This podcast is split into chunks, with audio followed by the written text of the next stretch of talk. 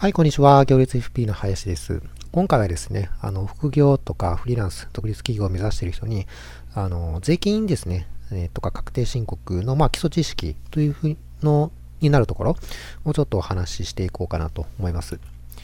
で、えー、まあ、副業ですね。今、あの、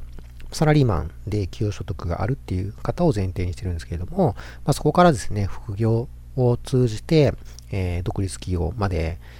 まあ、あわよくばね、持っていきたいっていうふうに考えている方は、あのまあ、税金がね、どういうふうになってるのかっていうふうな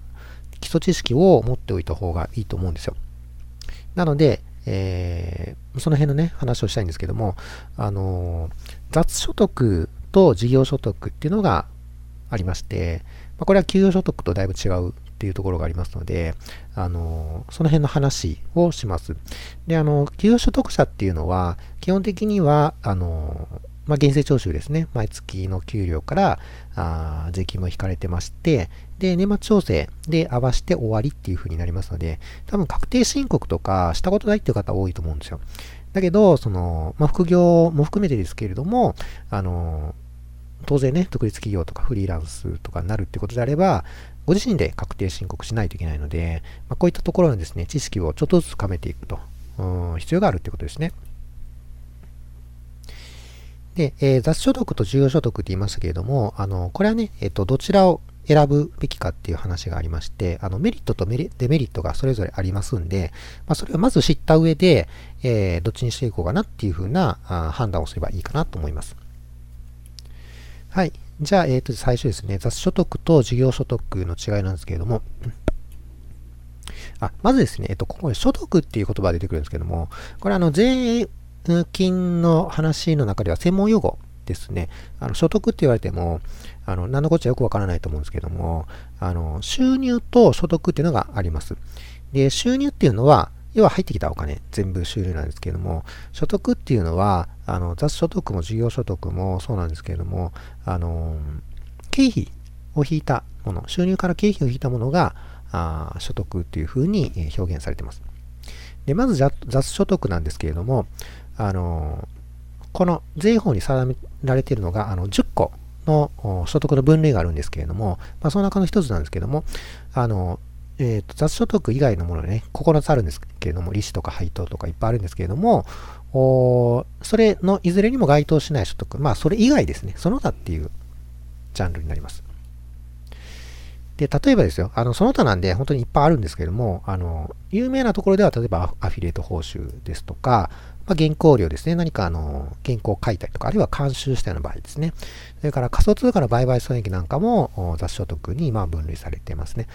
で、あの、このあたりはですね、えっ、ー、と、時代とともにその税法が変わっていくというところもあります。あの、特にね、えー、こういった新しいものの売買損益なんかは、あなんていうかな、雑所得から、うん、譲渡所得になったりとか、あの入れ替わることがよくありますので、まあ、そういったところはね、毎年注意が必要なんですけれども、まあ、今のところこんな感じというふうに覚えておいてもらったらいいかなと思います。で、さっきも言いましたけれども、この雑所得には、えーと、経費が認められるってことですね。えー、なので、収入から経費を引いたものが所得になります。例えば、えーと、アフィリエイト収入なんかでいきますと、うん、アフィリエイトの勉強するためにね、セミナーに来ましたとか、あるいはその関連の本を買いましたってなったら、それは経費になりますんで、アフィリエイト収入が例えば、えっ、ー、と、10万あったとしても、経費で1万えー、使ったということであれば、所得は9万円になるというふうな感じですね。このあたりがですね、えっ、ー、と、給与収入だけの、いわゆるね、サラリーマンの方で、えっ、ー、と、放っておけば勝手にね、銀行口座に、えっ、と、お給料振り込まれるっていう形ですけども、あれは、あ本当にその、いろいろ、こう、全部サピーターと残りの可処分所得が入ってくるっていう形なので、全然こんなこと意識しないと思うんですけども、まあ、実際には所得っていうのはこういうもんだということを、あの、今からね、意識をされると、本当にその、えー、フリーランスとか独立企業っていう風なところになった時に、すごく、あの、スムーズにね、えー、いけるかなと思います。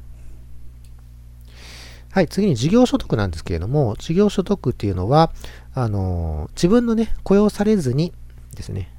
えー、自分の事業で得た所得になります。まあ、これも所得なんで収入から経費を引いたものですね。で、えっと、事業っていうのが、その反復継続的に得る収入のことになってますので、えー、そうじゃないものは、例えば事業所得じゃなくて一時所得になったりとか、あるいは雑雑所得になったりとか、いうようなことになりますので、この辺はあ注意が必要なところですね。で、えー、フリーランスですとか、自営業とか独立企業している人っていうのは、基本的にはその事業所得になるというふうな形ですね。あの、自分で、うんと、事業をしているというふうな形になりますので、あの、事業所得になりやすいということですね。あの、フリー、この辺はね、ちょっと詳しいところはですね、あの、税務署なり税の専門家にそうお問い合わせいただかないといけないんですけども、フリーランスの方でも、給与所得に近いようなもらい方をしているけれども、事業所得になっている方とか、あいろいろあるみたいですね。あの、実は事業所得じゃなくて雑所得になっちゃななっちゃってるとおかしいですけどね。あの、税務上なんかそっちの方が有利だから、なんかそういうふうにしてるというふうな方もおられるみたいなので、一概には言えないんですけれども、あの、この辺はね、本当にいろいろありますが、基本的には事業所得と思います。はい。で、こちらもですね、経費が認められますので、まあ、さっき言ったように収入から経費を引いたものが所得になっているというような形ですね。はい。ちなみになんですけれども、その給与所得とは何かっていうと、ちょっとまあこれはおさらいなんですけども、まあ、雇用されて得る所得のことですね。で、パートなんかもその雇用されて、えー、そこから給与をもらってますので、ここも給与所得になるというふうなところですね。このあたりはですね、なんかそのフリーランスと間違われやすい、あの印象としてね、なんかフリーランスみたいな印象もあるので、例えばフリーターなんかは、例えばあの、さんなんかはとかに、えー、まあアルバイトというかね、で、えー、収入得るじゃないですか。あっていうのと、そのフリーランスっていうのとでは、あの全然違いますので、収入のね、形態が全然違いますので、そのあたりはやっぱりあの押さえておくべきかなと思います。はい。えっ、と、給与所得の場合はですね、その経費っていうのは、まあ、当然その、会社でね、あの必要な経費っていうのは会社がもうそもそも出してるっていうのがありますし、あるいはその個人で活動するにしても、やっぱりそのね、あの、例えばサラリーマンの方でも、なんかその、いろいろ、えっ、ー、と、会社の活動に必要だけれども、その会社からお金もらってるわけじゃないっていうふうな、えー、お金あると思うんですけども、そういったものもその給与所得控除という形で、えー、控除されて、えー、いう形になってますので、まあ、こういったところはですね、あのー、覚えておいて、仕組みとして覚えておいてもらったらいいかなと思います。でちなみにあるんですけれども、あのーえー、事業所得の場合は、当然その、ん？なんだ、経費ですね。経費はあ認められるんですけれども、これで経費ですね、実際出ていってますよね。で、可処分所得ではなくなってる形なんですけども、サラリーマンの場合はですね、企業所得控除っていうのがありまして、えっ、と、実際には出ていってるかどうかには関わらず、えー、控除されますんで、というか出ていってないですね。あれじゃあ出ていってないかどうかはわからないですけどね。あのー、実際には手元にある、えー、お金かもしれないんだけれども、控除として認められてますので、まあ、このあたりはですね、あの非常に、なんていうかな、ちょっとざっくりしてるというか、あかなり有利になってると思います。給与所得の方は。なので、えー、こういったところもねあ、そういった制度になってるんだなっていうところは覚えておいてもらったらいいかなと思います。で実はね、このあたりは、えーと、だいぶそのサラリーマンの方がに優遇が偏ってるんで、この辺はね、かなり、えー、最近は是正が入ってきてるっていう形ですね。うん、ってことですね。あの、ちょっと、出る前に話をしてしまいますけども、あの、近年減らされるっていうのは、さっき今言ったように、えっ、ー、と、優遇されてますんでね。かなり。えー、以前は、ほぼほぼ全員が給与所得者だったっていう、うん、のがありますので、そこを優遇しとけばみんなハッピーだったんですね。だけど最近はその働き方っていうのが非常に多様化したりしてきていますので、フリーランスの方が非常に増えてますよね。なので、あの、こういった優遇、えー、一方、あの特定の集団だけの優遇っていうのはやっぱり、あのまずいんじゃないかということで、まあ、優遇は廃止されていく方向になってきてますね。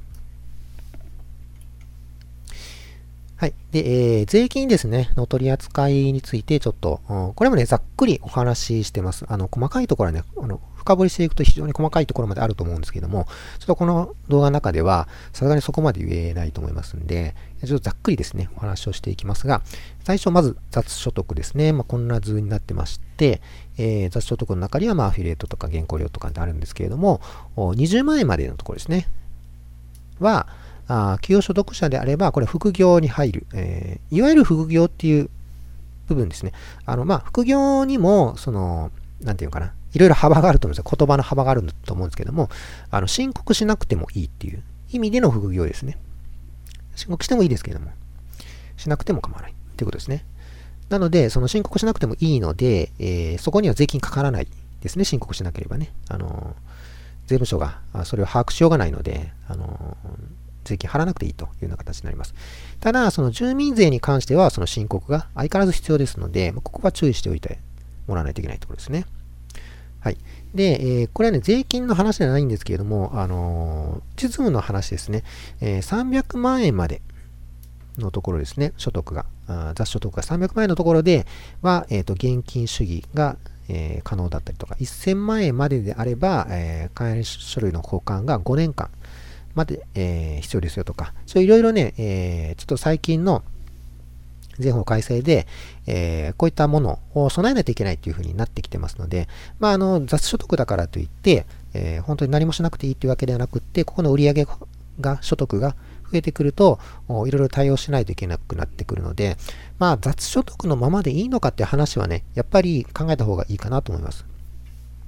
で、次に事業所得ですね。こちらになりますと、いわゆる個人事業主ですね。が事業所得を得ている主体になるかなと思うんですけれども、あもちろんですね、え、個人事業主だからといって必ず独立してるってわけではないです。あのサラリーマンで、え、個人事業主だよっていう、両方ダブルで、え、収入があるって場合もありますので、その点は注意が必要なんですけれども、いわゆる、え、事業所得ですね、がある場合は、あ事業の届け出ですね、を出せば、で、認められれば、えー、青色申告特別控除というのがもらえますので、これがね、最大55万円ですね。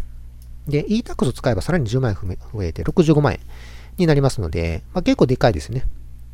あの所得、収入のうちの65万円が特別控除されますんで、えー、その分の税金がなくなるというような形です。えー、ですので、えー、こういったところですね、あの有効に活用して、え節を節税をしていけばいいかなと思います。で、上に比べるとね、だいぶやっぱ違うんですね。あの、っていうところがわかると思います。で、あの、ここはですね、えー、青色申告の方は、あこれ65万円をも、55万円かね、65万円もらおうと思ったら、あの、決算書ですね。青色申告の事業の決算書っていうのを確定申告につけないといけないというふうになってますので、えあとは、まあ、必要な書類ですね、いろいろありますから、それを保管しておくっていうようなルールもありますんで、まあ、そのあたりはね、えー、税務署の方に聞けば非常に詳しく教えてもらえますんで、あのー、これから事業を始めたいというふうな方は、あ何かね、そういった話を聞いてみてもいいのかなと思います。ここから先はですね、あの、法人っていうか、形になると思います。あの、この事業所得っていうのは、いわゆる個人のが営む事業ですね、から得られる収入、所得になるんですけども、そこから先っていうのは、まあ、いわゆる法人なりっていうような形で、法人税払っていくって形になるかなと思います。まあ、ここまではね、あのかなり先の話になりますので、今、でもここまで、えー、と気にしなくていいかなと思いますね。はい。で、えー、雑所得と事業所得どちら選ぶべきかっていう話なんですけれども、おそれぞれのね、メリット、デメリットをちょっとお話をしていきたいかなと思うんですけれども、まず雑所得ですね。これのメリットなんですけれども、さっき言ったようにね、20万円未満だったら確定申告は不要ですよというところがありますので、これ非常に大きなメリットですよね。あの、めんどくさくないっていう意味で、あの、いいと思います。ただもちろんこれが使えるのは、あの、個人事業主えっ、と、企業所得者じゃない個人事業主ではなくて、えー、企業所得者の方ですね、あの、源泉徴収されて年末調整しているっていう方が対象になりますので、えー、こういったところはね、注意したいところですし、あとはこれは、あの、不要っていうのは所得税の話だけ、国税だけの話ですので、えー、いわゆる住民税ですね、地方税っていうのは、あの、相変わらず、申告はしないといけないと。それからデメリットですね。これは、あの、損益通算とか、えー、損失繰り越しっていうのができません。ただ一部例外的には可能なんですけど、基本的にはできないと思ってもらったらいいかなと思います。なので、あのー、所得のね、低いうち、20万円未満っていうのは、あの、雑所得で OK かなと思うんですけれども、大きくなってくるとね、やっぱりその、損益通算とか、あの、うん、損失繰越っていうのが、例えば事業っていうのが、まあ、毎年毎年必ずうまくいくわけではないので、なんか、やっぱり損失が出た時に、えー、他の所得とね、合算して、えっ、ー、と、通算したいというのもありますし、えっ、と、赤字だけが出た場合は繰越しもしたいですよね。なので、あのそういったところの特典はやっぱ雑所得は使えない形になりますので、やっぱり、あの、事業所得にしていくべきかなということですね。で、事業所得のメリットとデメリットをちょっとお話をしますと、メリットとしては、今、今言ったように、その損益通算ですね。えー、とか、えーと、損失繰越ができるということですね。それから、あ所得が増えていくとですね、あのー、さっきも言いましたけども、新青色申告特別控除のメリットがあ大きいですので、まあ、ここはもらっておくべきかなと思いますね。ただデメリットとしては、あのー、所得が増えますとですね、あの290万以上になりますと、まあ、個人事業税がかかってきますので、ここが注意が必要ですね。これね、前の、他の動画でも言ってるんですけども、あの、どどういう合理的な理由があって、この個人事業税というのはかかってくるのかっていうところがあるんで、それ非常にね、あの難しいところではあると思うんですけども、ただまあ、やっぱ事業所得ということであれば、まあ、ここの個人事業税かかってきますので、まあ、注意が必要ですね、個人事業税。まあ、結構大きいです。あの、3から5%ってそんなに大きくないかなと思うんですけども、基本的には5%だと思います。うん、うん、業種によりますね。あの僕みたいな業種だったら5%になりますので、結構大きいんですよ。あの、5%だから、あ100万だったら5万円ですよね。200万だったら10万。400万だと20万円。結構大きいんですよ。だから、あこの辺はね、やっぱ注意が必要ですよね。で、えー、まあ、結論としては、きちんと事業運営していきたいっていうことであれば、まあ、やっぱり事業所得にすべきかなっていうふうなところですね。まあ、当たり前の話かなとは思いますけれども、こういったところです。はい、ということで最後まとめていきますけれども、雑所得とね、事業所得、給与所得の違いっていうのをお話ししました。で雑所得っていうのはあ、10個全部、雑所得合わせて10個あるんですけども、まあ、9つの分類以外ですね、もうその他の所得は雑所得だというようなところですね。えー、それから、あ控除額ですね、とかは、その雑所得と事業所得では、あ随分違ってきますので、えー、その辺の税金の取り扱いっていうのを、まあ、覚えておきましょうということですね。それから、雑所得とね、事業所得、どちらを選ぶべきかということですけれども、あくまでもその雑所得っていうのは簡便に使えるものだというふうに思ってもらったらいいんですけれども、あの、えー、あくまでも一時的にですね、なものが雑所得だというふうに考えればいいかなと。小さくて一時的なものは雑所得。で、事業所得になってくると、まあ、当然ね、取り扱い面倒になってくるんですけれども、所得が多くなってくると、さっき言った損益通算みたいな特典もありますので、えー、そういったものを使っていくっていうのが、あやっぱり、えー、いいのかな、王道かなっていうところですね。はい、ということで、えー、基本のね、違いを正しく理解して、副業企業時代っていうのを上手に生きていきましょうという話でした。はい、ということで最後まで、え、ありがとうございました。